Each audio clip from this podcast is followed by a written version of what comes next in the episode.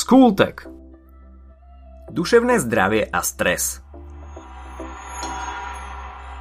Okrem fyzického zdravia máme aj to duševné a len ťažko sa dá povedať, ktoré je dôležitejšie. Keď je človek zdravý, čo z toho má, ak je mu ťažko na duši? Ako charakterizujeme zdravého človeka? Čo sú to stresory? A čo je najdôležitejšie? Čo treba spraviť preto, aby sme sa cítili dobre? Zdravie máme len jedno a zo všetkých strán počujeme, ako si ho máme chrániť.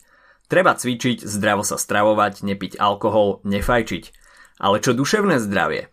Hoci občas počujeme aj niečo o správnej psychohygiene a starostlivosti o naše metaforické srdce, starostlivosti o duševné zdravie sa stále nevenuje toľko pozornosti, ako by sa možno malo. A pritom je tiež dôležité. Dobré zdravie nám umožňuje zvládnuť nároky, ktoré nám do cesty kladie život a prostredie – nie je to len neprítomnosť choroby. Je to stav úplného telesného, duševného a sociálneho blaha. Okrem Svetovej zdravotníckej organizácie VHO existuje aj Svetová federácia za duševné zdravie, ktorej cieľom je šírenie osvety o duševnom zdraví po celom svete. Ako teda definujeme duševné zdravie? Dobrému duševnému zdraviu sa tešíme, keď dokážeme bez väčších problémov čeliť požiadavkám každodenného života – Ráno vstaneme aj vtedy, keď sa nám nechce a sme pripravení čeliť dňu a pustiť sa do aktivít, ktoré nás čakajú. Máme pozitívny vzťah nielen k druhým, ale aj k sebe samému a dokážeme sa zrelaxovať a cítiť sa dobre aj v spoločnosti našich priateľov. Naše mentálne zdravie je ale v neustálom ohrození a môže za to stres. Stres je odpovedou organizmu na niektoré situácie, ktoré na nás kladú nadmernú psychickú či fyzickú záťaž – a je spoluvinníkom širokej škály ochorení. Stresory, čiže spúšťače stresu, sú u každého človeka iné. Pre niekoho môže byť stresorom písomka z matematiky či autoškola, no iní tieto veci zvládnu ľavou zadnou a ich stresory sú úplne odlišné. Niektoré stresory sú však časté u mnohých ľudí, napríklad smrť blízkeho, choroba, neschopnosť nájsť si prácu, rozvod, plánovanie svadby, nástup do novej práce keď niekomu dlhujete peniaze, či keď sa zrazu nachádzate v novom prostredí. Reakcie organizmu na stresovú či inak nebezpečnú situáciu sú v podstate dve. Útok alebo útek. Pri útoku chceme situáciu riešiť. Nezdá sa nám beznádejná a pripravíme si napríklad zoznam krokov, ktoré treba podniknúť, aby sme náročnú situáciu prekonali. Naopak pri úteku hľadáme aktivity, ktoré nám na náš stresor pomôžu zabudnúť. Začneme prokrastinovať. Útek je len dočasné riešenie a v konečnom dôsledku budeme situácii musieť čeliť alebo znášať následky za jej odkladanie. Existujú tri štádia stresovej reakcie. Alarm, rezistencia a exhaucia. V prvom štádiu, štádiu alarmu, sa dá organizmus do pohotovosti. Očakáva záťažovú situáciu.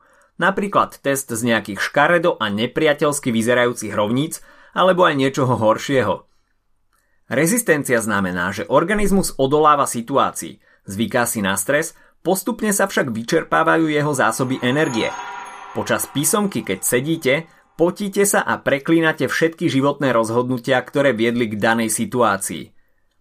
Exhaucia nastupuje v momente, keď sa vyčerpajú zásoby energie – Napríklad, keď konečne odovzdáte písomku a je vám úplne jedno, že spolužiaci sa hádajú, či je odpoveď 8,972 alebo 9, zatiaľ čo vám vyšlo minus 25 na tretiu a neviete, ako ste sa k tomu dopracovali.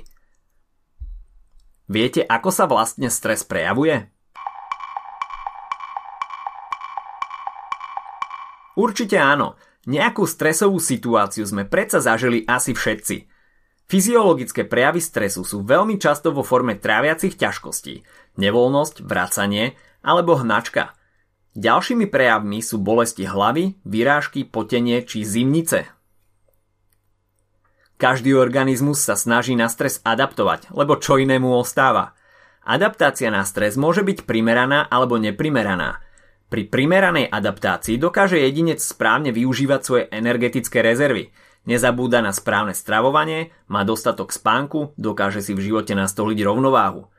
Naopak neprimeraná adaptácia na stres vyzerá tak, že človek sa rozhodne svoj stres riešiť nesprávnymi metódami. Väčšinou tak, že si narobí ešte ďalšie problémy. Medzi takéto neprimerané adaptačné mechanizmy patrí napríklad alkoholizmus, užívanie drog a podobne. Stres ale nie je len niečo, čo príde pred skúškou a potom zasa zmizne. Mnoho ľudí ním trpí dlhodobo a zažívajú úzkosti. Takýto stav môže vyvolať dlhodobá ťažká životná situácia alebo veľmi stresujúca práca. Dlhodobý stres zanecha stopy na tele i na duši – preto je dôležité praktizovať správnu psychohygienu a v prípade potreby zmeniť niektoré aspekty nášho života. Stres je spoluvinníkom mnohých dnes už civilizačných chorôb.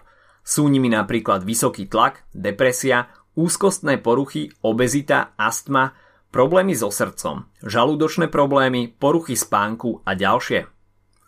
V prípade, že stres príliš zasahuje do vášho každodenného života, je potrebné vyhľadať pomoc – alebo aspoň urobiť potrebné zmeny vo vašej životospráve. Duševná hygiena je dôležitá nielen pre prevenciu mnohých chorôb a porúch, ale aj pre znovu získanie duševného zdravia a spokojnosti. Nikdy nie je neskoro začať načúvať vlastnému telu a mysli a dopriať im pokoj a oddych, keď to potrebujú. Doprajte si dostatok spánku a nemyslíme to tak, že budete cez víkend spať do obeda, lebo nikde nemusíte ísť. Najlepšie je chodiť každý deň spať a vstávať v rovnakom čase.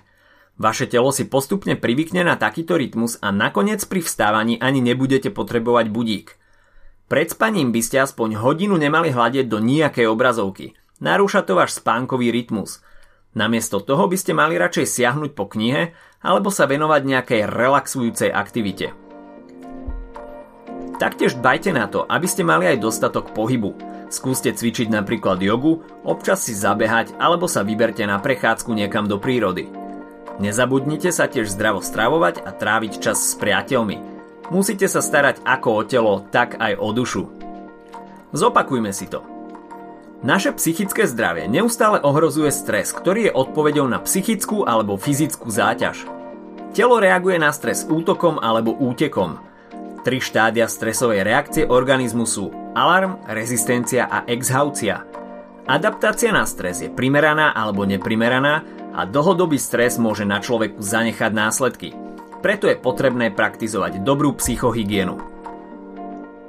Ak sa ti dnešný podcast páčil, nezabudni si vypočuť aj ďalšie epizódy z Kultegu alebo našej série hashtag čitateľský denník, v ktorej sme spracovali dve desiatky diel, ktoré by si mal poznať – Potešíme sa aj, ak nás ohodnotíš na Apple Podcasts, napíšeš komentár na YouTube alebo dáš odber na Spotify, aby ti nič neuniklo.